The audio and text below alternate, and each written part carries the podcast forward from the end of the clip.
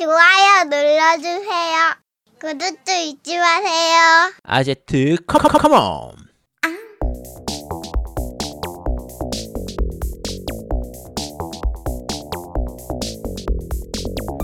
전국의 게임 덕후들과 함께 날아오르습니다. 겜덕비상 제 183화 기생충 특집편을 시작합니다.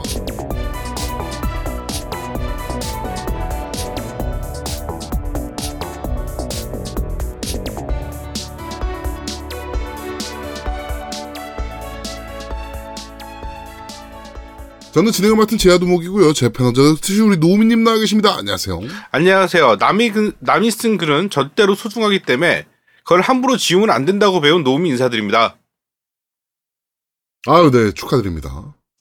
네. 뭐 당연한 거죠. 배운 사람이면 지- 절대로 지우면 안 됩니다. 지성인으로서. 그렇죠. 네. 그럼 당연하지. 음. 네, 지성인으로서는 굉장히 당연한 일입니다. 네. 네. 자, 그리고 우리 아제트님 나와 계십니다. 안녕하세요. 네, 안녕하세요. 투명한 고양이를 키우고 있는 아제트입니다. 아, 고양이가 우리 고양이가. 그랬어요, 고양이가. 네. 알겠습니다. 뭐 고양이는 좀 이제 잠시 잠시 후회하도록 하고요. 그 고양이 죽어 아주 씨. 아, 네. 미치겠다. 자, 어 아카데미 시상식에서 어 봉준호 감독의 기생충이 싹쓸이를 하는 이변이 터졌습니다. 그렇죠. 야, 아카데미 어. 시상식에서 진짜 시상 소감을 한글로 듣는 날이 올 줄이야. 정말 아. 상상도 못했던 일이잖아요. 그렇죠. 특히나 근데- 아카데미라면. 어, 그런데 그 음. 내용 중에 봤더니, 그러니까 인터뷰 누가, 어디더라, 어디 방송국 인터뷰, 기자가 인터뷰하는데 그런 얘기를 하더라고. 그, 봉준호 감독한테 왜 영화를 한글로 만드셨죠? 이러고 물어보더라고. 그게 아, 왜냐면. 봉준호가 그 전에 영화나 뭐 이런 것들은 영어로 만든 경우들도 있었으니까. 음, 그치. 영어 배우들 써가지고. 음, 뭐 그치. 앞에 옥자도 마찬가지고 네, 저 그다음에? 설국열차 설국열차도 경우에도. 마찬가지고. 음. 네, 뭐 그런 뭐 그건 뭐 질문할 수 있을 거라고 보는데. 그렇죠. 하여튼 아카데미 시상식 현장에서 한국말로 어 수상 소감이 나오는 거를 그것도 네 번을 네 무려 각본상, 감독상, 국제영화상, 작품상까지 그러니까 아카데미의 최고 영예라고 볼 수 있는 작품상까지 어 정말 대단한 봉준호 감독이다. 라고 사실 볼 국, 네, 국제 영화상 같은 경우에는 원래 옛날에 외국어 영화상 해서 좀 이제 마이너한 해외 쪽 그렇죠. 영화들 중에서 그럭저럭 작품성 괜찮은 요런 것들로 줬기 때문에 사실은 어떻게 보면 마이너 리그에 가깝잖아요. 그렇죠. 그래서 그거는 뭐 그러려니 하는데 작품상, 감독상 이런 거 완전 메인인데 그렇죠. 아, 이거를 특히나 작품상은 정말 메인이잖아요. 메인 중에 그쵸. 메인이라. 감독상은 뭐그 대만 출신 감독 이안 감독도 있었고 뭐이뭐 기존에 수상한 케이스들이 있으니까 비영어권 감독들이 그렇죠. 그나마 감독상은 뭐 그래 뭐 그럴 뭐 그런 거보다 어우 봉준호가 탔네 대단하다 이랬는데 이제 작품상에 Best Picture Award에 갑자기 Parasite 그러니까 이게 뭔 일이야 네 정말 충격받았던 네 그런 어 수상이었습니다 음. 원래 특히나 또 아카데미가 그 비영어권 영화에 대해서 엄청나게 보수적이었잖아요. 그렇죠. 예, 뭐 진짜 오, 죽하면 그 그러니까 흑인 배우들한테는 상도 제대로 안 주는 음. 어 뭐 그런 영화제로 어 좀 낙인이 찍혀 있었는데 이번에 그 이제 문이 열리게 된 것 같습니다. 저 사실 아카데미가 흔히 많이 욕을 먹었던 게 이제 영어권이 아닌 쪽에 그러니까 동양인 쪽에는 잘 안 준다. 그렇죠. 그다음에 여자들한테는 잘 안 준다. 흑인한테는 잘 안 준다. 이런 게 좀 약간 있었는데 네. 어 어떻게 보면 약간 전환점이 되는 그런 그렇죠. 영화가 되는 게 이제 이번 기생충이었죠. 네. 어, 한국 영화는 1950년대부터 사랑방, 사랑방손님과 어머니라는 영화로 이제 아카데미 문을 두들겼더라고요, 계속. 네. 그런데 한 번도 후보작의 노미네이트조차 된 적이 없었는데, 이번에 노미네이트와 동시에 작품상까지 싹 쓸어가 버리는, 네, 정말 초유의 사태가 벌어졌죠. 근데 사실 이번에 기생충이 아카데미상 받을 거라는 건 대부분 다 예상이 됐었어요. 왜냐면 워낙 장- 많은 상들을 쓸어왔고 그다음에 아니야 그- 아니야. 작년에 우리 겜덕비상 그 공식 이제 고티 아 고티가 아니라 어쨌든 그 네. 올해의 영화로 기생충이 꼭 뽑혔잖아요. 그렇죠. 이때 이때 이미 아- 아카데미상 받을 거란 건 다들 알고 있을 거야. 그거 봤으면 다들 알겠지. 원래 그 그러니까 또 특히나 이번에 기생충 같은 경우가 또 대단한 게 뭐냐면은 유럽에 영화제 큰 거 있잖아요. 깐 말고 그거 뭡니까 그거 깐인가요 어. 그게? 그 황금종려상, 딱 그게 깐이지, 깐이지. 네, 화- 황금종려상을 받은 영화는 아카데미에서 수상하지 못한다. 음. 라는 공식도 깨버린 케이스라. 예전에 뭐 마티였나? 뭐 어쨌든 딱 한 번 있었다고 얘기하더라고요. 네. 저도 그것도 말- 이번에 처음 알았어요. 음, 네. 정말 말도 안 되는 케이스인 거죠. 그쵸. 네. 아 정말 대단하다. 그래서 이제 근데 장, 그- 생각해 보니까 작년에 제아도목님은 이것보다 저 엔드 게임이 더 낫다고 얘기했던 것 같은데. 네. 그러니까 저 제가 사실은 음, 어 봉준호 감독 영화가 음, 저랑 잘 안 맞는 것 같아요. 그러니까 저는 물론 되게 재밌게 보긴 하지만 음. 좀 불편한 감이 없지 않아 있거든요. 그 물론 이제 아. 봉준호 감독이 이제 의도한 불편함이긴 하지만 네, 그쵸. 예. 어, 철저하게 그 이제 계급 사회를 나누고 그 계급 사회를 타파해 나가는 모습들을 보여주는 거잖아요. 항상 그랬잖아요, 영화가. 음, 근데 뭐 제가 계급 옹호주의자는 당연히 아니지만 그 과정 자체가 되게 불편한 느낌을 계속 받았었거든요. 물론 그 음. 아까도 말씀드렸지만 그게 봉준호 감독이 의도한 것들이지만 그래서 봉준호 감독 영화는 보면서도 불편함을 계속 끌어안고 있는 상황이라서 근데 우리나라 영화들은 좀 그런 영화가 좀 많은 것 같아요. 박찬욱 감독 영화도 사실 좀 불편한 영화잖아요. 그렇죠. 계속 불편하죠. 그러니까 네, 저는 그래서. 한국에서 가장 영화 재밌게 잘 찍는 감독 하나 뽑아라. 음, 라고 하면 저는 최동훈 감독을 뽑거든요. 어, 네. 철저한 상업 영화, 철저한 오락 영화. 이병헌 감독도 괜찮잖아요. 이병헌 감독도 좋죠. 이병헌 감독도 네. 괜찮고 이번에 그 음. 그 전작품 영화 그거 뭐죠? 극한 직업. 어, 네, 아, 그치, 극한 직업. 직업도 물론 호불호가 엄청나게 갈렸긴 했지만 그 개그 특유의 개그 코드 때문에 음. 호불호가 엄청나게 갈린 영화긴 했지만 저는 너무 깔깔 거리면서 재밌게 봤고 음. 예. 저는 사실은 대한민국 최고의 영화 감독을 뽑아라 하면 저는 봉준호나 박찬욱보다는 최동훈을 뽑아요. 음, 그 특유의 섬세한 연출과 감각, 막 이런 네. 것들, 편집 감각, 막 이런 것들 때문에 그, 어, 훨씬 더 좋아, 좋아하는 감독인데, 아, 봉준호 감독이랑 나랑 잘 코드가 안 맞는 거 아닌가.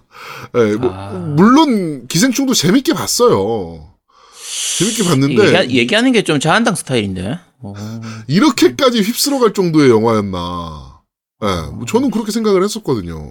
아 근데 기본적으로 영화제에서 수상한 영화가 재미가 있냐 예술적이냐 이런 부분에 대해서는 그 기준이 있잖아요. 근데 아, 근데, 아카데미는 좀 달라요. 아 그러니까 좀 다른데 나도 아는데 음. 나는 재미를 더 추구한다고 생각해서 나도 그 제아도목이랑 같은 의견이야. 나는 그 요번에 그 기생충 볼 때도 이 재미가 별로 없었어. 나는 아, 오죽했으면 그쵸, 나는 마지막 부분은 거의 졸았어요. 음. 저는 재미는 있게 봤어요. 굉장히 재밌게 봤는데 불편함이 계속 가슴 속에 남아 있으니까 그게 싫은 아, 거지. 저- 근데, 제, 근데 제가 작년에 봤던 두 가지 재밌는 영화가 이 기생충하고 조커거든요. 네. 둘 다 불편한 영화잖아요. 조커도 사실. 장난 아니잖아요. 아, 난 그치. 조커도, 난 조커는 진짜 농담이 아니라 초반부 한 15분 정도 보다가 못 보겠더라고. 그러니까 아, 나 너무 재밌게 노움이나 봤는데. 저는 철저한 오락 영화를 좀 좋아하는 편인 거고, 음. 예. 뭐 이제 작품성이나 뭐 좀 사람을 되게 깊게 생각하는 생각해야 그치. 되는 영화나 이런 것들을 그렇게 즐기지 않는 거죠. 그래서 내가 아. 영화 중에 제일 싫은 영화가 뭐냐면 메멘토 같은 영화예요. 저는 메멘토 아, 엄청 최고지. 좋아했는데. 정말 최고지. 난 진짜 그 영화 재밌게 봤는데. 진짜 열받게 봤어. 아, 메멘토 역대급 영화인데. 그러니까 어, 이게 메- 사람마다 메멘토는- 다른 거야. 이게. 어, 메멘토는 정말 재밌게 봤는데. 그러니까 음. 어차피 저희가 뭐 말하잖아요. 게임도 취향이 다 다르다고. 뭐 되게 그 누구나 다 최다고 티로 생각했던 게임도 내가 했을 땐 별로 재미없을 수도 있는 거고. 그쵸. 예. 뭐 영화도 마찬가지라고 봅니다. 예, 뭐 사람마다 영화 보는 시각이 다 틀린 거기 때문에. 네. 하여튼 봉준호 감독은 정말 대단한 일을 했다. 네, 그리고 네. 영화, 뭐, 그게 그 아- 아카데미상 받았던 영화를 재미없게 봤다고 해서 그 사람이 참 이상한 사람이라고 생각하는 거 자체가 잘못된 거예요. 예. 그쵸? 뭐 이상한 거 그렇죠. 아닙니다. 네. 그냥 이상한 거 뿐이지. 네, 뭐 전혀 문제가 있는 건 아닙니다. 네. 그래가지고 이제 하여튼 뭐 아카데미 시상식을 전 라이브로 봤는데 음. 어 라이브로 보면서 어 우리 아제트도 저기 세워야겠다. 아씨, 갑자기 왜 이상한 데로 가? 우리 아제트도 어 축하 무대가 아닌 뭔가 다른 것으로 저기 세우고 싶다라는 생각을 확 했어요 제가. 그래가지고 어 아트만 아트만과는 별개로 아제트로 어 일단 단편 영화부터 한번 촬영을 시작해 볼까. 야, 우리 그 근- 근처에도 못 가. 고민을, 아, 단편 영화니까요, 일단. 단편 영화제라도 나가는 거죠, 일단. 네. 그래가지고, 어, 이 시나리오를, 아, 뭐, 일단 신호를 한번 좀 잡아보고 있기는 한데, 아제트를 대상으로, 아제트를 소재로 한 영화. 예. 어, 지금, 일단, 뭐, 뭐든 한번 해보자. 라는 생각에. 네. 정말 그 저희 방송 들으시는 분들 중에서 영화 업계에서 일하시는 분이 있으면 일단 사과 말씀부터 드리겠습니다. 이렇게 막 질러서 여- 영화 얘기를 그렇게 참 더럽혀서 정말 제가 죄송합니다. 이번에 그래가지고 봉준호 아. 감독의 그 데뷔작도 아니죠. 그러니까 습작이죠. 그 단편 영화부터 찍었잖아요. 그거부터 보기 시작했거든요, 다시. 근데 뭐 물론 이제 되게 그 시대적인 것을 생각하게 만들고 막 깊게 생각하게 만드는 저는 이번에 뭐 이따가 저희가 게임 얘기 때 얘기하겠지만 그 혈액 검사와 눈 깜빡임으로 게임 중독을 판단하는 요 문제 있잖아요. 네. 요거를 어떻게 아제트와 한의학적으로 풀어서 어 좀 만들 수 있지 않을까 영화를 시대상을 딱 뒤집는 예 그런 영화를 한번 머릿속에 한번 구상을 좀 해보고 있습니다. 하여튼 어 어떻게든 죽기 전에 아제트를 아카데미에 한번 세워야 되겠다 라는 생각을 음. 좀 했습니다. 네. 다행이네요. 요 아까- 말이 노우미님 입에서 나왔으면 내가 거- 걱정을 걱정을 했을 텐데 어, 제가 마세요. 입에서 그 얘기해서 저는 전혀 걱정 안 합니다. 어저께 노우미랑 만나서 얘기했고요. 노우미가 게임 아 그 영화 음악 제작할 거기 때문에 네 어떻게든 할 야, 겁니다. 노, 야, 노우미 너까지 왜 그래? 너도 아무 말안 했어. 아니, 그러니까 내가 사실은 방금도 아제트가 여- 영화 감독을 뭐 죄송합니다 이렇게 얘기하기 전에 아우 저희 청취자 중에 영화 감독 이래가지고 연락 주세요 이러는 줄 알았어 나는. 나도 아제트가. 연락 달라고 그러는 건 줄 알았어. 응. 야, 연락을 왜 해? 야, 저희 그 들으시는 분 중에 영상 쪽 관련 일하시는 분들이 지금 계세요. 어 Virtual Tekken EX 님이나 그치. 예, 뭐 이런 분들이 지금 야. 계시거든요. 그래가지고 야, 편집하시는 얘기했지만- 분도 계시고. 야, 그때 아, 얘기했지만 그리고? 우리 내 친척 분 중에서 그 계신데 어, 그래, 어, 차마- 맞아. 차마- 아제트 친척 중에도 엄청 유명한 대한민국 탑 영화 편집자가 계세요. 근데 손가락에 꼽는 그분- 분이에요. 그 얘기를 들어보니까 하셨던 작품이 무슨 말도 안 되는 작품들을 하셨어. 아이 그래 근데 그분한테 차마 내가 말을 못해 그런 말을 어떻게 하니 내가 그건 자, 나중에 또- 상업 영화 됐을 때 단편 영화부터 어떻게 그런 분한테 맡깁니까? 네. 자, 하여튼 어 봉준호 감독 진심으로 축하드린다는 말씀을 드리면서 수상 소감 중에 저는 이 부분이 제일 와닿더라고요. 그러니까 각본상 시상을 할 때 이게 그 뭐 국가를 위해서 쓰는 것도 아닌데 뭐 이러면서 웃으면서 얘기를 했거든요. 시나리오를. 그 부분이 갑자기 지금 확 와닿긴 했는데 물론 이제 어 마틴 스콜세지 이제 그 언급하는 부분도 굉장히 감동적이긴 했고 그렇죠 네, 하여튼 축하드립니다. 이, 네. 이 부분이 사실은 그 우리 DJ 대통령 때부터 그 문화산업 육성 진흥 정책 네. 엄청나게 강도 깊게 지원을 했잖아요. 그렇죠 이제 그게 이제 결실을 보는 것 같다라는 생각이 좀 듭니다. 네. 어, DJ가 하신 말씀 중에 가장 유명한 게 지원은 하되 간섭은 하지 말라. 음. 네. 창작자들이 창작을 마음 놓고 할 수 있도록 지원은 해주고 간섭은 하지 마라. 뭐 이런 부분이었는데 거기에 딱 이제 결실을 막 보고 있는 것 같아서 정말 어, 기분이 좋은 네, 아카데미 시상식이었습니다.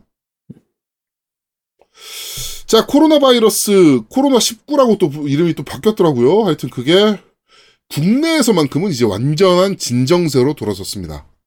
그쵸. 어, 완치 판정자는 계속적으로 늘어나고 있고 확진한 자는 이제 엄청나게 줄어들고 있습니다. 그러니까 뭐 5일에 한 명, 뭐 오늘 한 명 나왔더라고. 예, 뭐 6일에 네. 한 명, 뭐 이런 수준으로 이제 줄어들었는데 이제 물론 다른 국가는 아닙니다. 중국은 그 사이에 어마어마한 숫자가 죽어나갔고 어마어마한 확진자가 어 나왔는데 이 부분은 사실 우리나라가 뭐 잘 한다고 해서 어떻게 될수 있는 게 아니에요. 왜냐하면 중국이나 일본에 환자가 많은 상태인데 중국이나 일본하고 교류를 안 할 수가 없기 때문에 그렇죠.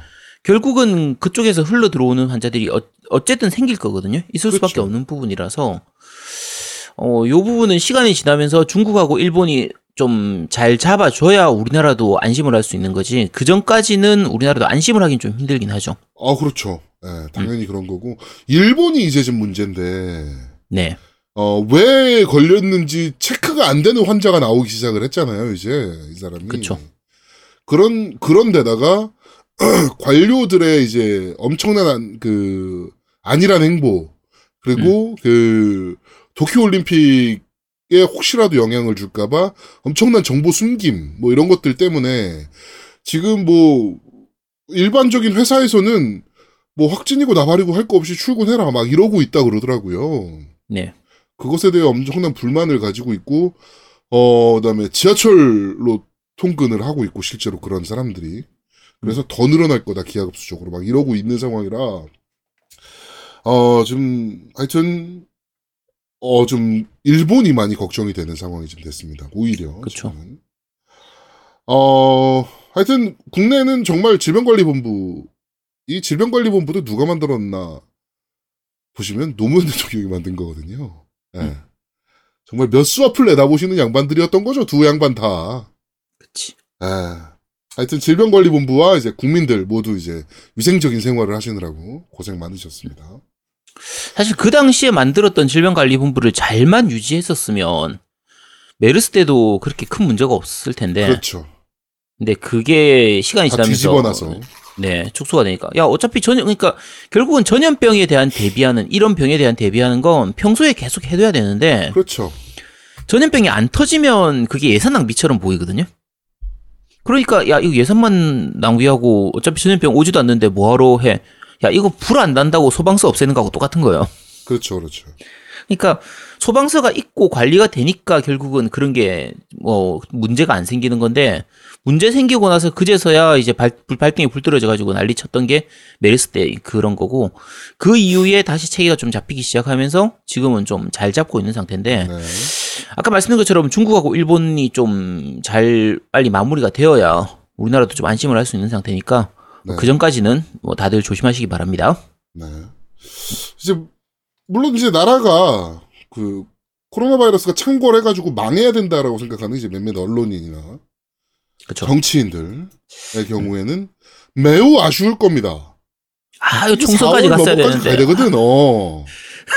어, 매우 아쉬울 거예요. 또 아. 이제 막 그런 얘기 나왔잖아요. 중국인 입국 금지시켜라. 음. 어, 중국이랑 관계를 끊어서라도 중국인 입국을 막아야 된다라고 했던 몇몇 언론인들과 정치인들. 어, 지금 일본에서 미친 듯이 늘어나고 있는데 왜 일본은 막자는 얘기를 안 하는지 모르겠어요. 네. 자기네 조국이어서 그런지. 네. 그렇습니다. 네, 아, 매우 재밌는 일들이 많이 벌어지고 있는 어, 다이나믹한 코리아였습니다. 자, 어, 광고 듣고 쇼 광고.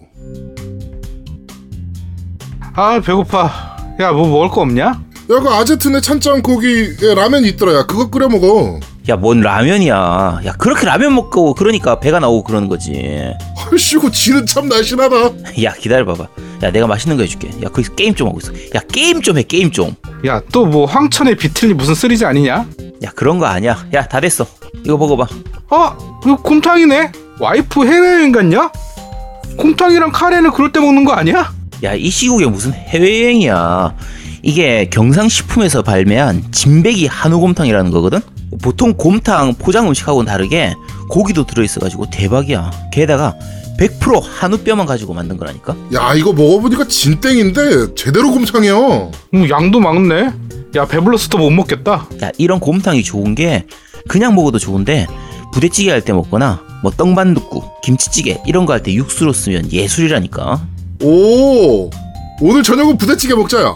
오늘은 아제트가 요리사. 야 이제 집에 좀 가 그냥. 식육점을 하던 사장님이 곰탕에 빠져 만든 15년 곰탕 외길 인생. 100% 한우뼈를 고아 만든 경상식품 진백이 한우곰탕. 한뚝배기 하실래예? 아, 근데 녹음만 하고 나는 안 주냐? 나도 먹고 싶네 이거. 자 경상식품 진빼기 한우곰탕 광고까지 듣고 왔습니다. 어 판매량이 좀 더 늘었나 모르겠네요. 뭐 저, 저번 주에는 물어보질 않아서. 네. 근데 뭐 추가 주문하신 분들도 막 계시더라고. 그쵸. 네. 다들 주문하시면 대량으로 주문하시던데. 그러니까 그 양이 음. 되게 많은데. 그쵸. 음. 하여튼 어 일단 노움이 다 먹었죠. 우린 옛날에 다 먹었지. 야, 그거- 야, 다 먹었을 그거- 거고. 야 그게 언젠데 당연히 다 먹었지. 그러니까요. 네. 음. 기다리고 있습니다. 네. 네. 야 그냥 사 먹어. 너 샀어? 아니 안 샀지. 근데 왜 나보고 사 먹으래? 아니 네 어쨌든 그렇습니다. 나, 나 나중에 살 거야. 사 먹을 거야. 네. 자, 하여튼, 어, 경상식품의 진빼기 한우 곰탕까지 광고까지 듣고 오셨습니다. 자, 게임 이야기로 넘어가도록 하죠. 아, 정치 이야기로 넘어가도록 하죠. 어, 안철수가 당을 만들면서 이번에, 음. 음, 당의 오리지널 컬러를 이제 선정을 하잖아요. 네. 예를 들면 자유한국당은 빨간색, 이제 미- 더불어민주당은 이제 파란색, 그 다음에 정의당은 보라색, 뭐 이제 아 노란색이죠, 노란색. 노란색. 네, 뭐 이런 식으로 이제 자기네들만의 그 상징하는 칼라를 이제 만든단 말이에요. 음. 근데 이번에 어 안철수가 만들면서 오, 오렌지색을 정했습니다. 오렌지색으로. 음. 어 그래서 원래 오렌지색을 쓰고 있던 민중당이 이제 항의를 하기 시작한 거죠. 야 군소 정당이라고 무시하냐? 어 너희는 왜 갑자기 우리 당 색깔을 쓰냐? 그지 사- 어? 상, 상 도덕을 어긴 거죠. 그렇죠. 음. 막 이제 이렇게 항의를 하니까 안철수 쪽에서 해명한 게 어, 민중당은 주황색이고 우리는 오렌지색이다. 오, 야 씨, 끝내주는데. 존나 신박한 논리 아닙니까? 제가 네이버에다가 사전에 음. 주황색 쳐봤어요. 영어로 뭐라고 표현하나? 오렌지. 아, 그래가지고 이제, 아니, 주황색이랑 오렌지랑 다른 거냐라고 막 기자가 물어보니까 안철수 당 쪽에서 이제 얘기, 나온 얘기가, 어, 우리는, 어, 의미가 다르다. 어, 뭐, 좀 더 앞으로 나아가고, 뭐, 어쩌죠. 그리고 저희는 좀 더 비비드한 컬러다. 무슨 소리야? 비비드 한 게, 야, 씨, 근데 비비드는 저쪽, 어, 그 업체 쪽, 아, 네, 약간, 내 식구금 그쪽에서 나오는 얘기랑, 어쨌든 그쪽은 내가 좋아하는데, 네. 어, 아니, 아니, 얘기하는 게 눈을 잘, 눈을 크고 잘 보면 색이 좀 다르다라고 얘기를 어. 해요. 그래서 제가 잘 봤거든요? 에. 뭐가 다른 건지 모르겠어. 아, 네. 너무 웃긴 반응이어서, 네. 이게 사실은 당 색깔을 정할 때 다른 당들 칼- 칼라도 볼 거 아니에요. 그쵸. 예. 근데 국민의당 자기가 원래 만들 때 국민의당은 녹색을 썼고 연두색인가요? 뭐 이런 연녹색을 썼고 뭐뭐 그다음에 민중당 색깔이 당연히 오래 그 주황색인 건 알았을 텐데 이런 문제가 안 생길 거라고 생각을 하고 아이 씨발 진짜 아 진짜 민- 뭐 민중당을 지지하는 건 아니지만 그 그러니까 군소 정당이라고 너무 개무시한 거 아닌가 그치. 어, 나는 인기 정치인이야. 뭐 약간 이 생각 아닌가. 그런 사람이 무슨 대중 정치를 하겠다고. 이거 하나 제대로 못하는 사람이. 그러니까 물론 뭐- 이제 일부에서는 그렇게 생각할 수도 있을 거예요. 아니 뭐 색깔이 뭐 무슨 상관 있나? 색깔이 그게 그거지. 그냥 같은 거 쓰면 뭐 문제 있나? 이렇게 생각하실 수도 있는데 굉장히 민감한 부분이에요. 어, 민감한 이미지. 부분이요. 네, 말 그대로 이미지이기 때문에 정당 입장에서는 그 이미지를 색깔 이 색깔을 통해서 그 이미지를 부각시키려고 굉장히 노력을 많이 하거든요. 그렇죠. 우리가 무슨 색 하면 바로 그 정당이 떠오르는 게.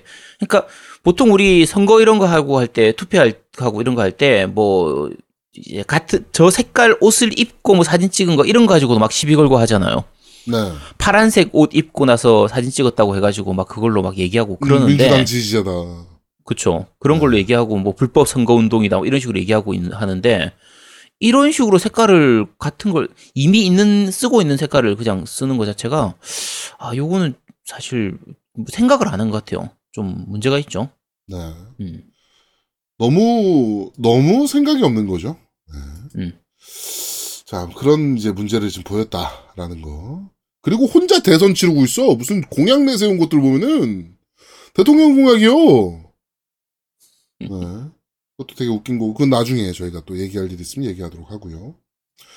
어 자유한국당의 위성정당 이제 미래한국당 이 이제 정식 승인을 받았습니다. 선관위 이제 정식 승인을 받아서 당 로고와 뭐 당 칼라 뭐 이런 것들을 이제 공개했는데 당 칼라야 뭐 어차피 위성 정당이니까 빨간색을 그대로 썼고요. 음. 어당 로고를 공개를 했는데 자기네들의 색깔을 확실하게 보여주는 로고가 아니었나 음. 어 생각이 좀 듭니다. 뭐냐면은 흰색 바탕에 가운색 빨간색 원입니다. 여러분들은 어, 이걸 그거? 보시면 뭐가 떠오르시는지. 음, 네. 자기네들의 색깔을 확실하게 보여주는 거죠. 그쵸. 네. 그리고 그 빨간색 원만 있으면 저희 같이 생각할 거니까 분명히. 음. 그 가운데다가 그림을 하나 그려 넣었어요. 이렇게 천사 날개 같은 날개를 이제 되게 귀여운 날개를 이제 그려 넣었거든요. 동글뱅이하고 막 이렇게 해가지고 날개를 그려 넣었는데 어 그게 지금 홈플러스나 이마트에서 팔고 있는 그 자동차 문짝에 붙이는 문콕방지 스- 스폰지 네. 디자인과 완벽히 일치합니다. 완전히 똑같죠. 네. 어, 그래가지고 자유일본 문콕방지당. 아 재밌다. 정말, 이거. 어, 예, 이거는 완전 표절이에요. 예. 그대로 갖다 썼어요. 그, 로- 그, 문콕방지 디자인을. 예. 자기 색깔을 확실하게 보여주는 당이 아닌가. 네. 이런 생각이 좀 들더라고요. 자유일본, 어, 문콕방지당. 네. 야, 어떻게 그걸 갖다 쓸 생각을. 아니, 그리고 얘네 로고 만들면서 여기 이렇게 하면 일장기 생각 난다는 거 모르나? 그러게. 아 이거 누가 봐도 이건 바로 생각이 나는데. 오. 아, 참. 참, 생각이 없어도 애지간히 없어요, 진짜. 그러니까 이건 저희가 미래한국당을 욕하는 게 아니고요. 좀 안쓰러운 거예요. 어. 아, 어떻게 이거를 생각을 못하지 싶은 감이 없는 거지, 수준이라서. 이건. 음, 그러니까 저는 옛날에 그 박근혜랑 이명박 때만 해도 그 자유한국당 쪽에는 선거 천재가 하나 있다. 음, 그렇지 않고선 이렇게 맞아요. 캠페인을 잘할 수가 없다. 음.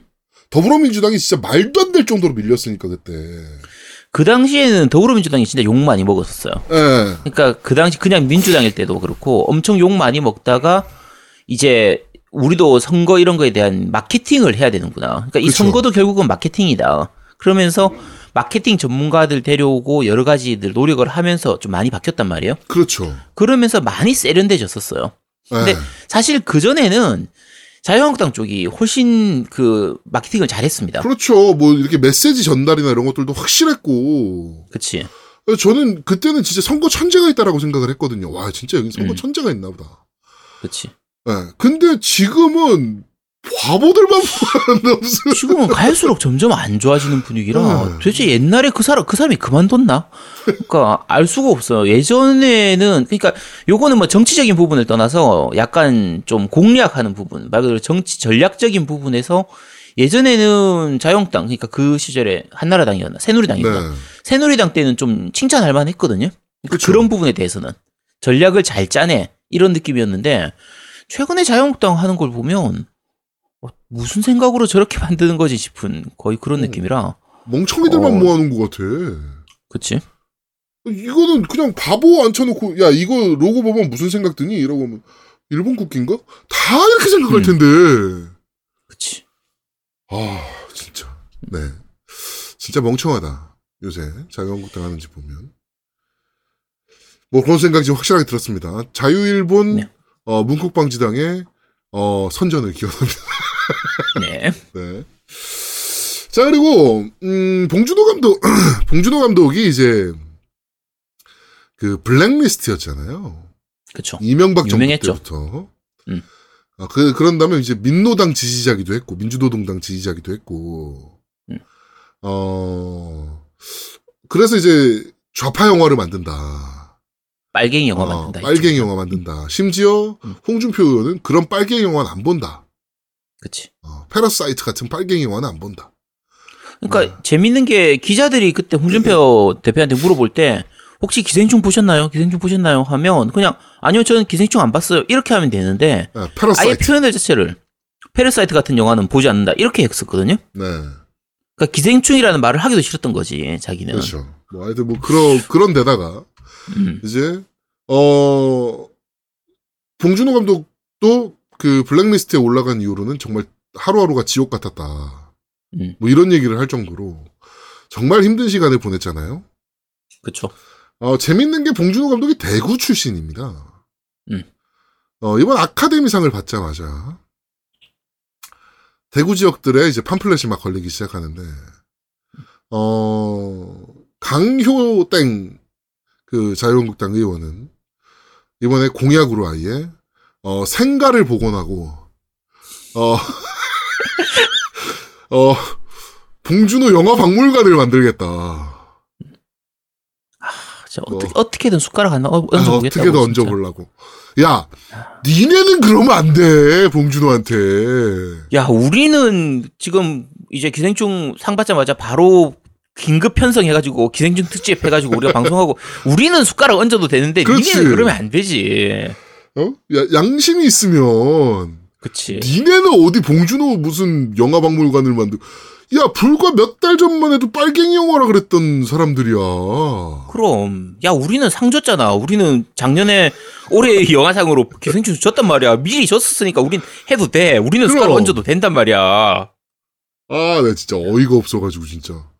그러면서 지금 대구 쪽엔 난리예요. 봉준호 거리를 만들겠다. 물론 이제 아카데미를 타자마자 이제 그런 현수막들을 갖다 걸었으니까 뭐 정책에는 예산 돈이 들잖아요. 예산을 어떻게 하겠다는 계획조차 없죠 얘네는. 그냥 봉준호가 이름 갖다 쓰는 게 중요한 거예요.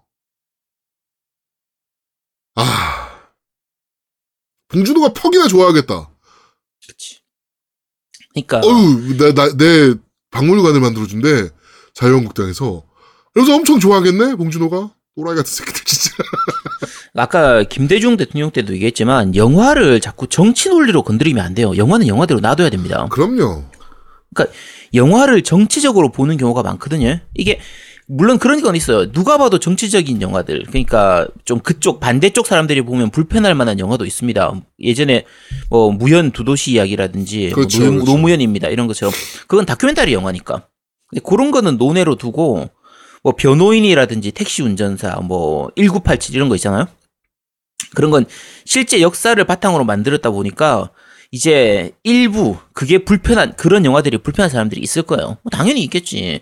뭐 머리 벗겨진 빡가 형님 이런 분들은 이제 좀 불편하실 거 아니야. 보려면 얼마나 그렇지. 불편하겠어. 근데 그럼 안 보면 되죠. 안 보면 됩니다. 그. 영화 욕하고 하실 필요도 없어요. 근데 이번 봉준호 감독 영화가 그 봉준호 감독이 블랙리스트에 올라와 있다는 건 알만한 사람들은 다 아는 내용이잖아요. 그거 뭐 그렇죠. 이번에 상 받기 전부터도 알고 있었던 거거든. 다 나왔잖아, 이미, 문건이. 그치. 근데 봉준호 감독 영화를 본 사람들은 좀 의아할 거예요. 아니 봉준호 감독 영화에서 도대체 빨갱이 내용이 뭐가 있지? 뭐 김, 김정은을 찬양하는 내용이 도대체 어디 있는 거야? 아니, 그냥 그럼 우리 계급주의를 보여주고, 사회 음. 양극단을 자주 보여주잖아요. 뭐, 그게- 설국열차도 그랬고. 그치. 예, 근데 마- 우리가 그냥 보면 괴물도 그렇고 뭐 살인의 추억도 마찬가지고 뭐 설국열차나 이번에 기생충 같은 것도 영화로 보면 영화로 그대로 보면 됩니다. 아 재밌네 하고 보고 그렇죠. 뭐 녹음이나 저 저노복 같으면 아 재미없네 왜 이렇게 지루해하면서 보면 되거든요. 근데 그걸 가지고 온갖 사소한 걸 다 들먹이면서 이거 빨갱이다 계급주의를 어쩌고저쩌고 하는 거고 뭐 자본주의를 뒤집으려고 하는 그런 거다 하면서 막 야, 씨, 그게 박정희 전두환 시절에 금지곡 지정해가지고 노래 못 부르게 했던 그거하고 뭐가 달라? 똑같이. 아, 근데, 그, 이명박한테는 좀 고맙더라고. 음, 봉준호가 그런 얘기를 했어요. 그때부터 기생충, 어, 시나리오 작업을 했다. 그렇죠. 할 일이 없어서 천천히 느긋하게 작업할 수 있었다라고 하죠. 예. 그때부터 어, 기생충 시나리오 작업을 했다. 뭐 이렇게 얘기를 해서 어, 어, 씨, 뭐 그럼 이명박한테 고마워야 되는 건가 씨. 뭐 이런 생각도 좀 들었습니다. 아, 봉준호 열차는 너희는 탑승하면 안 됩니다. 음. 네. 우리는 다른 되는데. 사람들은 탑승해도 될지 모르겠지만 너희는 안 돼요. 양심이 있어야지 이 새끼들아. 아유. 씨. 네. 자 오늘은 정치 얘기가 좀 길었는데 정치 얘기는 여기까지 하도록 하겠습니다. 오늘은 약간 길게 해도 됩니다. 네. 이유가 있죠? 자, 어, 일단 이유는 말씀을 드릴 거고요. 자, 게임 이야기로 넘어가도록 하죠. 음, 저번 주에 되게 재밌는 뉴스가 두 가지가 동시에 떴습니다.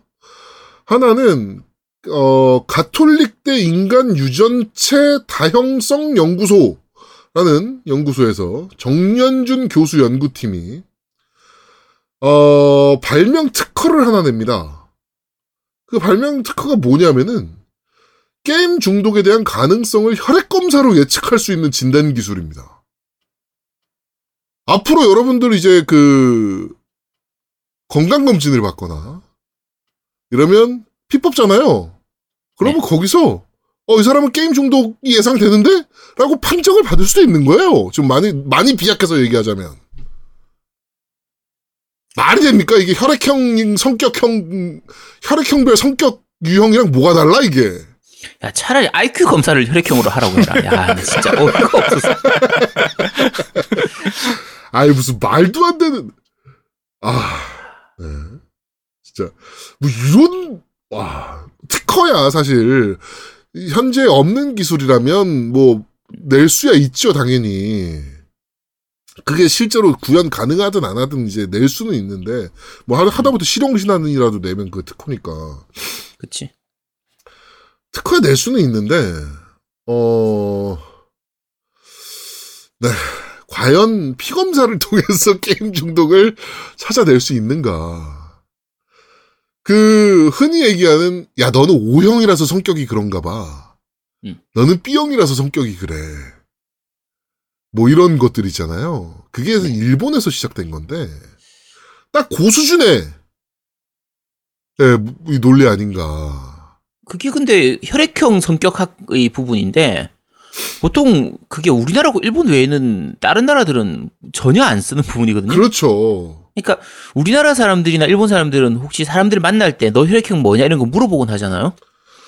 외국 사람들 유럽 쪽이나 미국에서 처음 만나거나 뭐 이렇게 친한 친구들끼리 나 너 혈액형 뭐야 하면은 이 자식이 그걸 왜 물어보지?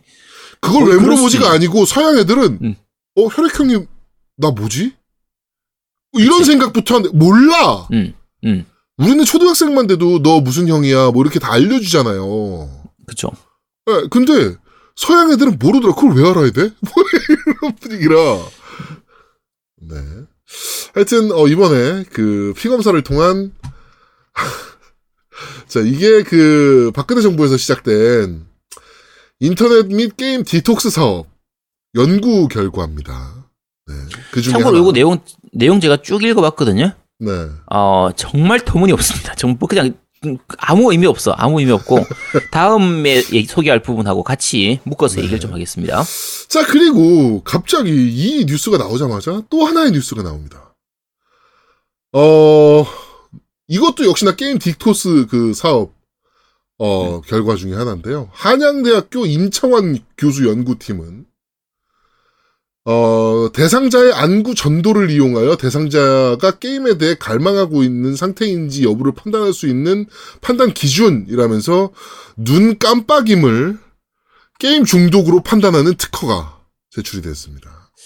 요게 차라리 앞에 거보다는 좀 낫습니다. 혈액형보다는 차라리 나아요. 그래서 제가 잘 그 내용 부분을 잘 읽어봤거든요. 잘 네. 봤는데 내용이 뭐냐면 쉽게 생각하면 이런 거예요. 눈 깜빡임이 우리가 위아래로만 움직이는 것도 있고 좌우로 움직이는 것도 있고 눈동자의 움직임도 있고 눈을 깜빡이는 횟수나 이런 것도 있기 때문에 그걸 이제 분석을 해가지고 일반적인 사진, 별 문제 없는 사진을 봤을 때 하고 게임 화면을 봤을 때 하고 이제 게임 중독이 아닌 사람의 눈 깜빡임 형태하고 게임 중독인 사람들의 형태가 다르다. 라고 이제 주장을 하는 겁니다. 뭐 예를 들면 뭐 천 명의 케이스를 두고 게임을 정말 음. 많이 하는 사람들과 안 하는 아예 안 하는 사람들의 뭐 안구 움직임 자체가 다르다든지 음. 차라리 이런 거라면 아 그럴 수도 있나 싶긴 한데 근데 이제 문제가 뭐냐면요. 자, 그러니까 이- 예를 들면 이렇게 볼 수 있는 거예요. 일반적인 사진하고 게임 화면을 봤을 때 대부분의 사람들은 게임 화면이든 일반적인 화면이든 별 보는 거에 있어서 눈동자의 움직임이 차이가 없는데 그렇죠. 한 1000명 중에서 한 100명 정도는 한10% 정도는 눈 동공의 움직임이 굉장히 격렬해진다든지 뭔가 좌우로 많이 움직인다든지 눈 깜빡임 횟수가 늘어난다든지 그럴 수도 있거든요. 네, 자, 근데 문제는 걔네들이 게임 중독인지 아닌지 어떻게 알아? 그렇지. 그 100명이. 그러니까 깜빡인 사람이 그냥 눈이 좀 피곤해서 깜빡일 수도 있고 일반적인 사진에 비해서 뭔가 좀 화려한 게 많아서 눈이 피곤해져서 깜빡이는 걸 수도 있고 그리고 게임은 뭐- 한 화면에서 보여주는 정보가 많으니까 그 정보를 빨리 캐치하기 위해서 움직이는 걸 수도 있고. 그쵸. 근데 그걸 음. 가지고 게임 중독이라고 판단을 할 수가 없단 말이에요. 근데 지금 여기서 이 보고서에서 이 그걸 내용을 보면 눈 움직임이 많으면 아마 게임 중독일 것이다라는 걸 전제에 두고 이게 시작된 거예요. 네. 그러니까 이거는 전제 자체가 지- 틀린 거죠. 음. 그러니까 이건 보면요, 그냥 아 얘들이 참 정부 돈 타 먹으려고 참 별짓을 다 하는구나. 자, 이렇게 해서 야. 날라간 혈세가 220억입니다. 이 게임 디톡스 사업이라는 걸로 220억이라는 야, 돈이 날라갔어요. 야 우리 지금 이거 녹음할 때가 아니야. 게임 그래서- 해야지.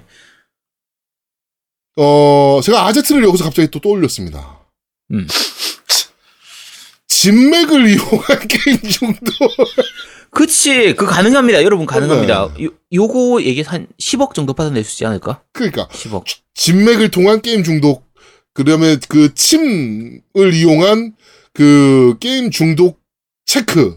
어디를 찔렀는데 그러니까. 게임 중독자는 더 아프다. 뭐 이런 거. 야, 뭐 그거 거. 두개 해가지고, 야, 진맥으로 10억 받아내고, 침으로 10억 받아내가지고 20억 받아내면, 우리 셋이서 이제 그거 바탕으로 해가지고 베이스로 해서 한 10년 정도는 일 안 하고 방송만 할 수 있지 않을까? 자, 그리고 아. 또 하나, 어, 별자리를 통한 게임 중독 반별. 관상과 사주팔자를 이용한, 어, 게임 중독 판별. 뭐, 이런 점쟁이들, 제가 지금, 그 점술가들, 점성술사들 다 지금 돈벌 수 있는 제가 구석을 지금 막, 막 말씀드리는 거예요. 어. 어? 야, 그거 왜 그 사람들한테 너무 말씀드려. 우리가 하면 되지. 야, 그거 지금까지 한 거 봐도 한 40억이네. 그러니까, 야, 40억, 야, 우리 죽을 때까지 이것만 하자. 방송만 해가지고 먹고 살 수 있겠다. 아싸. 아, 네. 정말 혈세가 이렇게 날아가는 거를. 어, 이 속으시면 안 됩니다. 이번 정부에서 하는 거 아니에요. 네, 전 정부부터 진행됐던 겁니다. 네. 뭐, 이번 정부도 게임 탄압은 똑같네. 뭐, 이렇게 얘기하시는 분들이 눈에 보이더라고요. 네, 이번 정부가 아니고요. 전 정부부터 시작된 연구입니다. 아까 몇 억이라고 했죠? 200, 260억? 220억이요. 220, 이제 얼마쯤 남았으려나? 저, 제. 드론 애들 다 타먹고. 한 100억은 남아있, 있나? 아씨, 나 빨리 가서 타먹어야 되는데. 네. 아, 하여튼, 어, 정말 별지랄들을 다 하는구나. 돈 타먹기 위해서. 어떻게든 환자는 나와야 되는 거고, 자기네들이 돈을 타먹기 위해서는. 네. 좀 씁쓸합니다. 네. 그것도 교수라는 타이틀을 달고 이런 지랄들을 해야 되나. 그것도 한양대와 가톨릭대에서 음. 이런 개지랄들을 해야 되나 싶을 정도로 가슴이 아픕니다, 진짜. 네. 에휴, 네. 자, 게임 이야기는 여기까지 하도록 하고요. 자, 바로 팟빵 댓글부터 한번 확인해 보도록 하죠. 네, 팟빵 댓글입니다. 어, 잘, 잘했어, 라이코스님께서. 곰탕으로 광고처럼 바로 부대찌개를 해 먹었습니다. 양이 많아서 혼자 먹으려니 주말 내내 먹었고요. 깊고 부드러운 맛이 일품입니다. 잠깐, 이거 지난주에 했던 건가? 어, 네, 어쨌든, 그렇게 올리셨습니다. 하고, 요거 부대찌개 해 먹은 사진 올리셨는데, 네. 아, 아유, 진짜, 제대로 해 드셨던데? 와, 이거 어디서 포온 사진 아니야? 와, 씨, 사진 너무 맛있게 찍어가지고. 음. 어우, 제대로 올리셨더라고. 아우, 배고파, 씨. 아, 저 부대찌개 엄청 좋아하거든요. 그렇죠. 딱 저렇게 해 먹으면 됩니다. 진짜 이게 기, 기본적으로 곰탕 요 부대찌개 할 때는 그 육수가 맛있으면 뭐래도 맛있거든요. 그렇죠. 그래서 아, 일단 김치와 햄이 들어가는데 맛이 없을 수가 없잖아, 일단. 그치. 그냥 맹물로 끓여도 맛있는데. 아 배고파 갑자기. 어, 어, 저 이번에 그, 그 백종원이 만든 그 훈연 멸치 있잖아요. 네네. 그거를 이제 와이프가 사가지고 오늘 그걸로 이제 그 떡국을 좀 끓여줬는데, 어우, 그것도 괜찮더라고. 음, 어, 향이, 어 엄청 좋던데? 아, 배고픕니다. 자야 돼, 안 돼. 자, 개발자 K님께서 올리셨습니다. 안녕하세요. 이번 방송도 잘 들었습니다. 방송 듣다가 FIFA Ultimate 수익 관련 이야기가 있어서 찾아봤더니 2018년 FIFA Ultimate 순수익이 8억 5천만 파운드라고 하는군요. 한화로 계산하면 1조 3천억 가량. 참고로 8억 5천만 파운드는 토트넘이 이번에 신축구장을 지으며 사용, 사용한 전체 공사비와 동일한 금액입니다. 야, 후덜덜. 그걸 1년 만에 번거 아니야? 2018년. 야, 1조 3천억 아니야. 와, 와. 진짜 이러니까 안 넣을 수가 없다니까. 자, 현, 진짜. 현, 현질을 안 할, 안, 아, 현질롯을 안 넣을 수가 없어, 진짜. 그러니까 게임사가 이거를 손을 안 댈래 안 댈 수가 없어. 이렇게 벌어져 끼는데. 그러니까 돈이 되니까. 어. 자, 뭐 씁쓸합니다. 자, 레이나 특공대님께서 올리셨습니다. 저도 2부가 제일 재밌습니다. 게임 뉴스 챙겨볼 시간이 없어서 항상 겜덕비상에서 소식을 접하고 있네요. 길어도 좋으니 길게 해주세요. 앙이라고 남기셨습니다. 네. 네, 감사합니다. 자, 토토짱구님께서 올리셨습니다. 호주 멜브른에서 매주마다 다운로드 받고 듣고 있는 유학생입니다. 호주에 있어서 후원은 못하지만 한국 가서 기분, 기분 좋게 후원하겠습니다. 호주는 인터넷이 너무 느려서 현재 전 모바일폰 150기가로 매달 버티고 있습니다. 한국 인터넷 속- 속도는 그립긴 하지만 여기 오래 살게 되어서 이젠 익숙하네요. 늦었지만 새해 복 많이 받으십시오. 라고 남기셨습니다. 아, 호주는 인터넷 속도가 정말 hell, hell 중에 hell이라. 그렇죠. 아, 네. 근데 mobile phone 150기가면 LTE 150 기가? 150기가겠지. 음 그러면은 꽤 많이 주네 여기는 그래도 음. 네, 하여튼, 네, 뭐 인터넷 쓰시느라고 고생이 많으십니다. 네. 네 새해 복 많이 받으시기 네, 바랍니다 새해 복 많이 받으세요. 자 행운의 카자르님께서 남기셨습니다 국에다가 밥을 두 그릇 먹었어요 양도 많아서 한 팩 개봉하면 혼자서 아침 점심 저녁 먹겠더라고요 순대국 생각나면 마트 순대 넣으면 딱 좋을 것 같아요 라고 남기셨는데 아, 이것도 좋은 방법이죠. 근데 아 혼자서 아침 점심 저녁은 조금 오버다 아침 점심까지 먹으면 끝나 한두 명이서는 충분히 먹을 만하는데 음. 아침 점심 저녁까지 먹기는 조금 뭐 양이 그런데? 적으시면 뭐 드실 수도 음. 있죠. 그죠? 또 이렇게 그 국밥을 이렇게 국을 막 양껏 해서 드시지 않고 이제 자작자작하게 드시는 분들도 계시니까 음. 뭐 그렇게 생각하면 뭐 가능하기도 하죠. 네. 어, 가능한데 근데 국물 많이 드시는 게 좋습니다. 맛있어요. 네. 음, 네. 자 파랑원님께서 올리셨습니다. 킹과 같이 세븐 가도부어 이후 가장 재밌게 플레이한 게임이었습니다. 강추라고 지난주에 이제 용과 같이 네. 어 세븐에 대해서 얘기하셨습니다. 아, 정말 강추 게임이죠. 네, 정말 재밌습니다. 네. 자, 지키림다님께서 올리셨습니다. 방송 잘 들었습니다. 용과 같이도 덕분에 맛들려서 열심히 보고 있네요. 제가 이미 공짜로 일이 좋은 방송을 듣고 있는데 제가 감히 곰탕도 그런 식으로 날름할 수는 없을 것 같네요. 마음만 정말 정말 감사히 받겠습니다. 블리자드의 워크래프트 3의 Reforged가 나왔다는 소, 소리는 들었지만 그 정도로 망쳐서 내놓았을 줄은 상상도 못했습니다. 개인적으로 오버워치도 롤의 방식을 조금씩 모방하고 있는 것도 살짝 불편했던지라 친구랑 나오면 하기로 했던 디아포가 걱정되기 시작하네요. 블리자드가 정신을 차렸으면 하는 바람입니다. 언제나 좋은 방송 감사드립니다. 냠냠이라고 남기셨습니다. 어, 요 분은 원래 지난주에 그 노미님이 곰탕을 사서 보내주겠다라고 얘기했었는데 그 네. 엄마한테 이제 30분 곰탕 동안. 먹자고. 어, 했다가 30분 동안 혼났다고. 근데 어 마음만 안 받으셔도 되는데 보내주실 수 있, 는데 혹시라도 하여튼 마음 뭐 변하면 말씀하시기 되게 바랍니다. 착하네요. 네, 중학교 그쵸? 3학년이. 네. 요 노인한테 보내서 이거 받고 나면 엄마한테 또 큰 소리 칠 수도 있으니까 엄마도 또 돈 주고 사 먹기는 싫지만 막상 오면은 먹어보니 맛이 좋더라. 네, 오씨 그래 우리 아들 효자였네 이럴 수도 있으니까 그렇죠. 네 잘 생각하시기 바라고요. 네. 워크래프트 3 Reforged는 아마 다음 주쯤에 우리가 소개를 할지도 모르겠습니다. 아, 할 거야? 소개할 거야? 야 안 할 거야 너네들 안 했어? 어, 저희 야, 안 이런 했어. 명작 게임 명작 게임을 왜 안 샀어? 어, 명작 게임을 왜 환불 받으셨어요? 야, 이 게임이 명작인 이유가 환불을 정말 쉽게 해줘서 명작인 거야. 아, 진짜 최고의 게임이라니까. 아, 최고로 아니, 환불 저도- 잘해주는 게임. 저도 이번 주에 사서 해보겠습니다. 네, 해보고 네, 해보시면 됩니다. 다음 주에 리뷰하도록 하죠. 음. 네. 야, 나 원래 너네들 하고 나서 천천히 환불하려고 했는데 너네들이 안 살 것 같아가지고 그냥 차라리 지금 환불하자 싶어서 빨리 환불을 시켜버렸어. 자, 네보 인턴님께서 올리셨습니다. 간만에 장거리 출장이 잡혀서 이동 시간 내내 심심한데 뭐하지 하고 잠깐 고민했으나 결론은 겜덕비상. 주구장창 듣고 있는 동안 순식간에 도착하네요. 이런 시공간을 초월, 초월하는 science magic 방송. 그리고 dragon value는 정말 어, 이미 노미님이 편집의 마법사인 줄은 익히, 알- 익히 잘 알고 있었지만 multiclass로 언어의 연금술사이신 줄은 깊은 감동과 경애를 담아 후원드립니다. 감사합니다. 라고 남기셨는데 아 이런 거 좋아하시는구나 드래곤 밸류 이런 거. 아 진짜 아, 진짜. 네. 아 실망입니다. 아 근데 나 이. 덧글이 되게 많이 나올 줄 알았더니 안 나, 별로 안 나왔어. 아 근데 저기 밴드는 덧글이 사라져가지고 모르는구나. 나는지 안 나는지. 네. 야, 안 나왔어. 없었어. 자, 밥콩님께서 데모는 노잼이던데 중반부터 꿀잼이라고 남기셨는데 어, 요게 용과 같이 seven 얘기거든요. 네, 네. 근데 네. 데모가 재미없었으면은 본편도 재미없을 수도 있어요. 높- 예. 높아요. 그러니까 데모에서도 여러 가지 그 재미가 터지거든요. 물론 이제 스토리가 엄청나게 괜찮은 게임이라서 음. 어뭐 데모는 어차피 스토리를 보여주진 않으니까 어 그런 부분들에 대해 재미를 좀 덜 느끼실 수도 있기는 한데 전투 방식은 데모에서 그대로 다 보여줬거든요. 그렇게 생각하면 거기서 만약에 재미를 못 느끼셨으면 재미없을 수도 있습니다. 네. 그러니까 저는 전투 오히려 음, 리뷰할 때 엔딩 안 봤다 그랬잖아요. 네. 아껴놨던 거거든요. 엔딩을. 음. 아, 엔딩 보기 싫어. 레벨은 물론 충분히 되고, 지금 가도 그냥 우습게 다 때려잡을 수 있는데, 그, 아, 씨발, 이거 엔딩 보면 안 되는데, 안 되는데 싶어가지고 이제 아껴두고 있다 이제 저번 주에 엔딩을 다 봤는데, 한 15분 더 플레이하니까 엔딩이더라고. 예, 근데, 어, 울 뻔했거든, 나 엔딩 보다가. 야, 너 그 얘기하면 그 스폰데. 아, 아, 울컥울컥 한단 말이에요.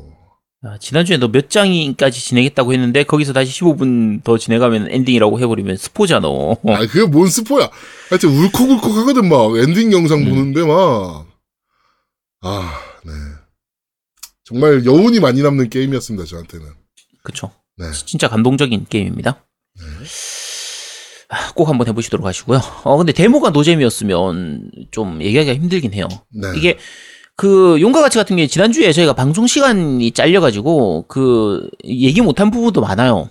그러니까 예를 들면 야쿠몬이라고 해서 그 그렇죠. 이제 포켓, 포켓몬 포켓몬. 패러디한 내용이라든지 그러니까 정말 짜잘한 패러디가 정말 많아요. 네. 일반적인 실제 정치를 꼬아놓은 것도 있고 뭐 그렇죠. 다른 게임에서 가져온 거, 드래곤 퀘스트에서 가져온 거 여러 가지 부분 대놓고 진짜 패러디한 부분들 많거든요. 아예 대놓고 드래곤 퀘스트는 언급을 하는데, 뭐, 게임 내에서. 그치. 그리고 뭐, 뭐 이제 전투 음악 부분에서나 좀 그런 부분에서는 파이널 판타지 음악을 이렇게 패러디해서 그쵸. 넣은 것들도 있고 그래서 정말 많은데 그 부분은 어느 정도는 데모에서도 좀 보여주는 부분이 있어요.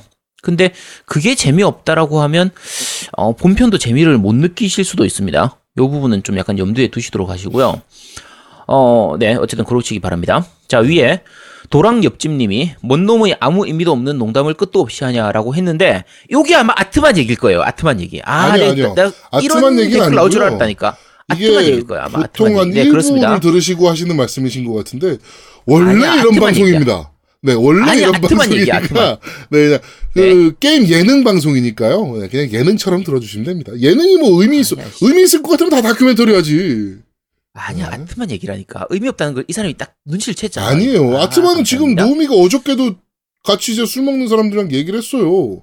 3월달 중에는 곡이 나올 겁니다. 이렇게. 야, 술 마시고 그런 소리 하면 안 돼. 자, 술 다음, 노우미 다음 한 잔도. 안 먹었어요. 자, 다음 댓글입니다. 디지캉77님께서 남기셨습니다. 방송 재밌게 듣고 있습니다. 2회차 정주행을 마쳤네요. 작년에 끝냈어야 했는데 못했네요. 올해 목표는 3회차 완주입니다. 물론 신규 에피소드는 나오는 대로 먼저 듣고 있습니다. 콘솔은 없는데요. 마눌이 동숲을 좋아해서 스위치 동숲 edition을 구매 고려 중입니다. 마눌 생일은 6월인데 이걸로 화이트데이와 생일 선물까지 퉁칠 계획입니다. 전 사면 링피트로 운동 좀 시작할까도 싶고요. 근데 스위치 동숲 edition도 그렇고 링피트도 그렇고 구하기 쉬울 것 같진 않네요. 전 사실 플4가 갖고 싶지만 올해는 스위치로 달래고 내년쯤 플5를 노리고 적금이라도 하나 들어야겠습니다. 라고 남기셨는데 네. 어, 지금 동숲 에디션 스위치 요 동숲 edition도 마찬가지고 링피트도 마찬가지고 둘 다 지금 중국 이 코로나 바이러스 때문에 네. 둘 다 생산 지금 차질이 되어 있는 상태거든요. 어, 이거 당분간은 구하기 힘들 겁니다. 네. 6월까지는 구할 수 있겠죠, 뭐. 6월까지는 구할 수 있을 테니까 네, 천천히 구하시기 바랍니다. 자, 포스리 아빠님께서 남겨주셨습니다. 이번 화도 잘 들었습니다. 이번에도 아제트님 한의원에 와이프와 같이 갔는데 너무 좋아하네요. 진료도 그렇지만 호이님의 터치를 더 좋아하는 듯합니다. 방송 듣기 전에는 아, 방송 듣기, 듣기 전이었는데 와이프에게 용과 같이 seven의 카스가를 보여주시며 저랑 닮았다고 설명해 주시면서 자연스레 게임을 조금씩 노출시켜 주셨던 크크. 이렇게 조금씩 와이프를 게임의 세계에 한 발짝 접근을 시킬 수 있어서 좋네요. 크크크. 오늘 받아올 이스부터 13기병의 파판 seven 등 해야 될 게임들이 줄 서 있어서 용 seven을 언제 할지 모르겠지만 꼭 해보고 싶네요. 팔에 파스 붙여가며 진료하시는 아제트님 보면서 다들 먹고 살기 위해 힘들게 일하는구나 라는 생각과 쇼맨십입니다. 쇼맨십. 아니야 진짜 아픈 거였어. 나 지금도 아직 손목이 아파. 손목이 이 건초염이라서 좀 아픕니다. 자 어쨌든 어, 저 역시 피로 누적으로 인해 어, 내 보약도 챙겨 먹어가면서 일해야겠구나라고 하는 현재를 보며 가정을 위해 일하는 모든 겜덕분들 생각에 숙연해지기도 했습니다. 어, 다들 게임도 좋지만 건강도 잘 챙겨가며 즐기는 인생을 즐기시면 좋겠습니다. 다들 힘내세요 라고 남기셨습니다. 네. 어, 네 포스리 아빠님이 이제 흔히 자 우리 방송에 자주 나오시니까 요 이제 아내분이 일본 분이신데 그렇죠. 어, 오셔가지고 네 재밌게 놀다 가셨습니다. 네. 이렇게 사실 부부가 같이 게임을 하면 참 좋은데 근데 요 아내분이 굉장히 성격이 좋으신 분이시라서 어, 성격 좋으시죠. 네뭐 사실 그때 에반게리온 노래 그 잔혹한 천사의 태제를 네. 불렀던 것만 생각해도 뭐 금방 이렇게 우리 쪽으로 넘어오실 것 같은데 그리고 엔터 쪽 일하시거든요. 뮤지컬 쪽에서 일하고 어. 네. 계셔가지고. 네네 네, 이 부분에 대해서 아마 좀, 좀 열려 있는 마음이 좀 있으실 거예요. 그쵸 네. 아마 그럴 겁니다. 자, 나중에 다음에 어, 정모 때 꼭 같이 데리고 나오시기 바랍니다. 자, 수, 수비형 지명타자님께서 올리셨습니다. 용seven 편 잘 들었습니다. 저는 엔딩 보고 플레이작하고 있네요. 호스트가 얼음통을 뿌려서 냉기 damage를 주고 SM 클럽의 여왕님이 pole dance로 광역 및 세대를 하는 게임을 만날지는 정말 몰랐습니다. 현대 버전으로 깔끔하게 conversion한 JRPG라는 unique함에서 일단 크게 먹고 들어가는 작품인 것 같아요. 단점이 난이도가 특정 부분에서 갑자기 올라가는 거나 named도 아닌데 뜬금없이 강한 적이라든지 필드 이동 시 기차 놀이를 하면서 다 부시고 다니고 뒤에서 따라오는 멤버들이 encount battle에서 헤매는 것밖에 없어 보입니다. 어, 제로에서 6까지를 다 한 시리즈 팬으로서 어, 개인 평점을 한 85점 정도 기대하고 샀는데 제가 오히려 용팀의 역량을 의심한 꼴이 되어버린 95점은 되는 게임으로 봅니다. 동일 장르 유명 게임 최근작들과 비교해서 취향상 페르소나 5와 용가 7은 비슷하고 어, 드퀘 11이나 풍화설월이 그거보다 약간 아래인 그런 느낌이 드네요. 그나저나 페르소나 5 로얄은 리뷰됩니까? 크크라고 남기셨는데 일단 위에 거 설명 리뷰 되겠죠. 네. 페르소나 5 로얄은 근데 바로는 안 될 것 같아요. 이게 플레이 타임이 워낙 오래 걸려가지고 그렇죠. 다른 게임들에 치여가지고 아마 실시간으로는 좀 약간 힘들시고요. 나중에 시간 될 때 플레이해서 좀 말씀을 드리도록 할 테고요. 어, 네 위에 설명하신 것처럼 딱 용과 같이 거의 그- 제대로 딱 그 장단점 같이 말씀해 주셨어요. 근데 단점보다 장점이 훨씬 많은 게임이라서 어, 정말 좋은 게임이죠. 자 탄고기님께서 올리셨습니다. 방송 재밌게 듣고 있습니다. 처음 듣던 때는 콘솔도 없던 박사과정 어, 학생이었는데 이제는 취업, 결혼, 육아 tech를 타버린 유부남이 되어버렸네요. 아기가 태어난 후 게임할 시간이 줄어들어 점점 게임 불가- 불감증이 커지고 있는데 그나마 겜덕비상을 들으면서 버티고 있습니다. 저도 나중에 3MC 분들처럼 일과 육아 그리고 게임 life를 병행할 날이 오겠죠? 라고 남기셨습니다. 어... 음... 올 겁니다. 오겠죠. 오겠죠. 그거는 뭐 네. 피할 수 없는 숙명이기 때문에. 네, 올 겁니다. 네. 어, 근데 잘 이겨내야 됩니다. 이거는 진짜 뭐 잘 이겨내지 않으면은 안 됩니다. 네. 뭐잘 잘 되겠죠. 근데 제일 중요한 건 그거예요. 내가 게임하는 거에 아, 그러니까 자기 아, 아이한테 영향이 있나 없나. 왜냐하면 부모, 그러니까 그 아내분 측, 그러니까 여자 측에서는 항상 어 남편이 그러는 게 나중에 아들한테 영향이 갈까봐, 아이한테 영향이 갈까봐 그게 걱정이라서 그렇거든요. 그러니까 그거를 음. 잘 이렇게 조절하셔야 돼요. 그러니까 제가 제일 크게 문제가 됐던 게 어느 부분이었냐면 어 집에서 우리 애가 저하고 같이 게임하는 거에 대해서 여기까지는 별 문제가 없었어요. 근데 애가 초등학교 초등학교 들어갈 때였나 일곱 살 때였나 어쨌든 그때 그 애 친구 엄마들 사이의 그 단톡방이나 얘기를 할 때 우리 그러니까 시, 우리 애 이름이 시연인데 이제 시연이가 거의 좀 덕후다. 시연이가 게임 좋아한다 이러면서 옆에 애 엄마들이 그런 느낌 있잖아요. 쟤하고 놀면 안 돼. 쟤하고 놀지 마. 어, 이런 느낌의 그 말을 한 거를 이제 우리 집사람이 들은 거예요. 이때부터 엄청 싫어하기 시작했어요. 이때 어쨌든 요때부터 가정 내 불화가 진짜 좀 심각하게 일어났었거든요. 그러니까 어 그거 잘 견디셔야 됩니다. 어, 그거 잘 어, 견디셔야 돼요. 심지어 저뭐 제가 저번에 한번 말씀드린 것 같은데 제가 주변에 이제 그 엔비디아의 개발이사님이 계세요. 네. 그분이 이제 게임 좋아하거든요. 음. 게임 좋아해서 애들 게임 하는 것도 전혀 터치 안 해요. 게임 당연히 하라 그러고. 이제 친구들이, 아들 친구들이 이제 대- 놀러 왔는데 집에 게임기가 막 아빠 방에 막 쫙 있으니까 이제 그걸 가서 애들이 아, 누- 누구네 집에 갔더니 게임기도 싹 있고 우리 집도 게임기 있었으면 좋겠다 막 이랬나 봐. 음. 그랬더니 그 집 가서 놀지 말라고.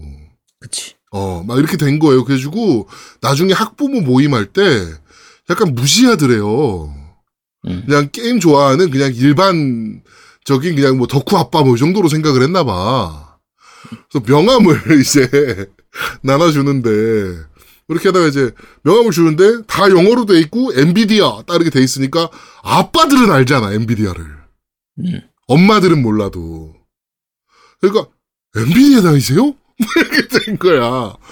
그러면서 이 양반이 코더, 그러니까 그 코딩 쪽에 거의 한국에서 탑급에 손꼽는 코더고 막 이러니까 지금은 코딩 시험 같은 거 있잖아요, 학교에. 네네. 그 집 가서 놀으라고. 음. 그 이후에 그런 얘기, 그래가지고 그 형이 막 한참 웃었다 그러더라고. 야, 아직도 그러더라, 야. 막 이러면서. 그치. 근데 네. 애들 엄마들은 진짜 답 없습니다. 예. 아니, 애가 게임 좀 하면 어때서. 아 근데 그게 나는 우리 집 그러니까 우리 집은 뭐 너희들도 봤지만 그 애들이 부러워해 딴 애들이 부러워해서 이제 막 얘기를 하는데 우리 애들은 그런 걸 별로 신경 안 썼어요. 그러니까 뭐냐면 야 너희 집은 없어? 막 이런 식으로 얘기를 했고 그다음에 애들이 막 그런 얘기를 해도 우리 애들이 잘하니까 그냥 우리 애들이 행동을 그러니까 그 잘하니까 형네 애도 굉장히 잘했는데 공부도 잘하고 그런데 그 집엔 게임기가 많더라 우리 집엔 왜 없냐 이 얘기 한 마디에 아 그러니까 그 그, 그게 집, 다 그 집이랑 놀지 마 이렇게 된 거야 그러니까 뭐 아, 그래, 그게 다 엄마들의 생각이고 그래. 그 엄마들이 걱정해서 그렇겠지. 자기 자식 걱정하는 거지 뭐. 솔직히 그럼 말하면. 근데, 근데 과걱정이라 이거지 그렇지. 음. 그러니까 요 시기 잘 견디시기 바랍니다. 자, 디드와퍼님께서 남기셨습니다. 이번 주 방송도 잘 들었습니다. 용과 같이 세븐을 아직 플레이하지 못해서 방송 후반부는 한쪽 귀 열어놓고 들었습니다. 신사쿠라 대전 트로피 플레이작 중인데 주말 내로 끝날 것 같아서 용과 같이를 할까 했는데 다음 주에는 페르소나 5 로얄이 나오네요. 뭘 해야 하나 고민하다가 정신이 멍해지더군요. 다음 주 방송도 기대하겠습니다. PS 양양님께서 곰탕을 받으셨다고 하니 곰탕 광고 후반부에 양양님 대사는 변경이 되는 걸까요? 크크라고 남기셨습니다. 어, 대사를 별로. 변경을 하진 않을 거고요. 음, 네, 광고가 이제 거의 끝날 거라. 그렇지. 네. 어 지금 밴드 보니까 그거 하셨네요. 플래티넘 작성하셨네요 오늘. 음. 네, 축하드립니다. 이거를 플래티넘을 따시다니. 네. 대단하시네요. 그리고 페르소나 5 로얄과 용과 같이 중에 거- 고민을 하신다면 저는 용과 같이를 더 추천드립니다.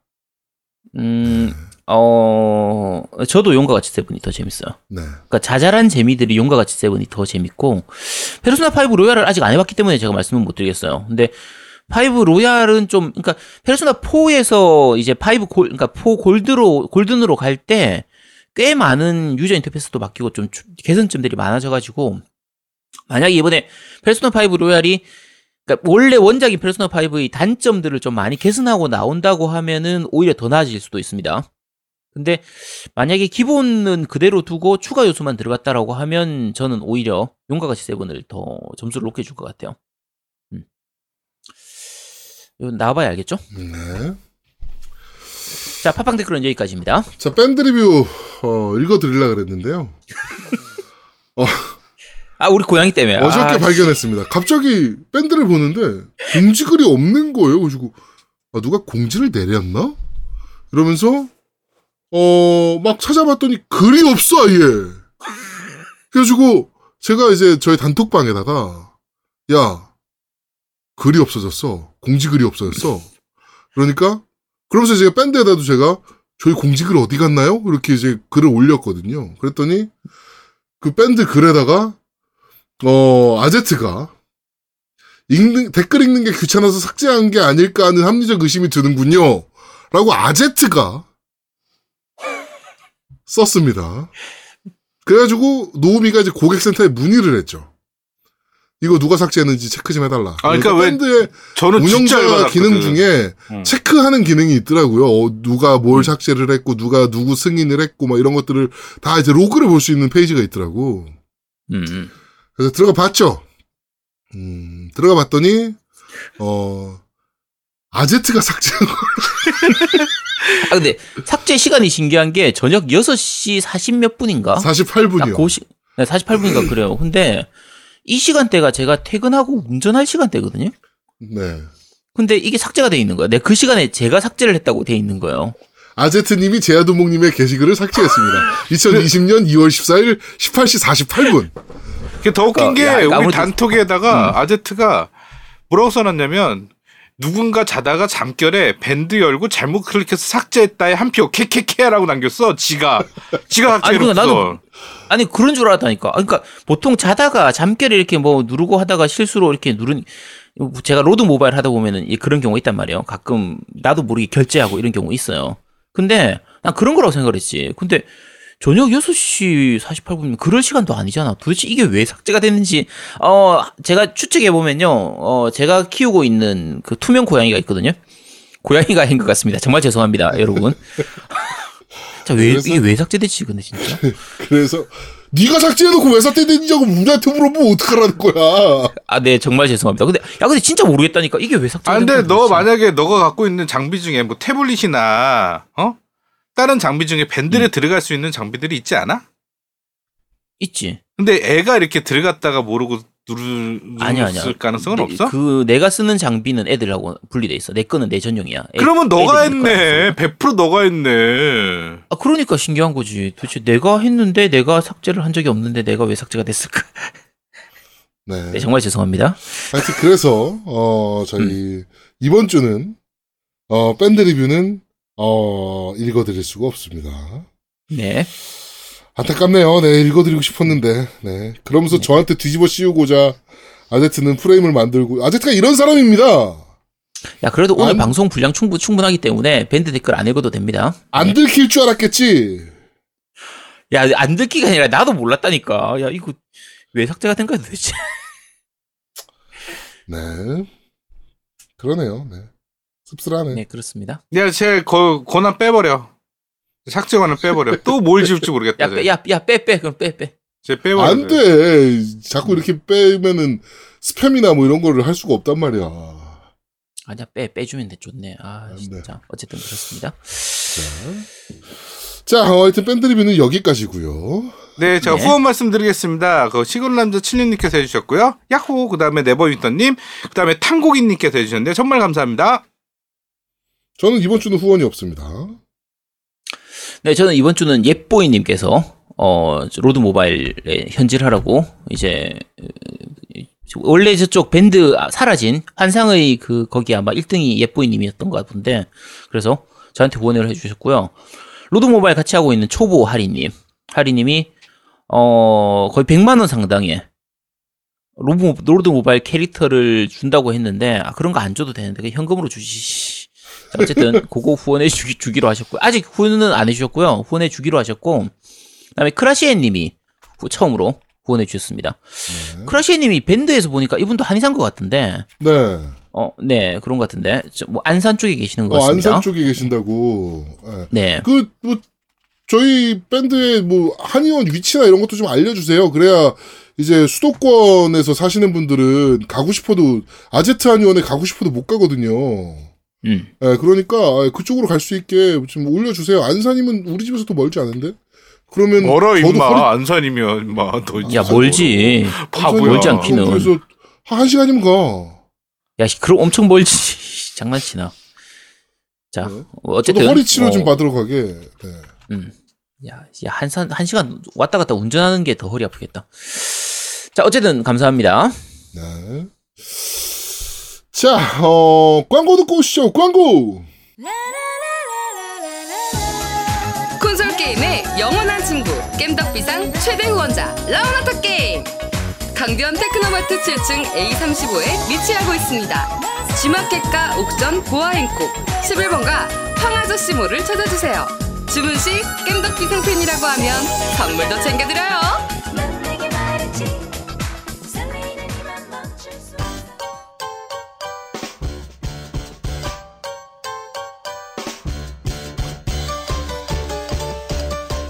겜덕 비상에 후원하려면 어떻게 해야 하나요? 아 겜덕 비상에 후원하고 싶으시다고요? 자 알려드릴게요. 신한은행 아니죠. 국민은행 아리 아리. 기업은행 010-6487-1750 기업은행 010-6487-1750 예금주 노미노 많이 부탁드려요 아, 밴드 덕분을 안 읽으니까 되게 입에 뭐가 안 달라붙네요. 네. 자, 자, 저희는 잠시 쉬고 2부에서 여러분들을 찾아뵙도록 하겠습니다. 뿅! 뿅뿅. 뿅뿅. 대한민국 최고의 게임 방송 딴지라디오 겜덕 비상에 광고하세요. 02-771-7707로 전화해 내선번호 1번을 눌러주세요. 이메일 문의도 받습니다. 딴지점 마스터 골뱅이 gmail.com으로 보내주세요. 구매력 쩌는 매니아들이 가득합니다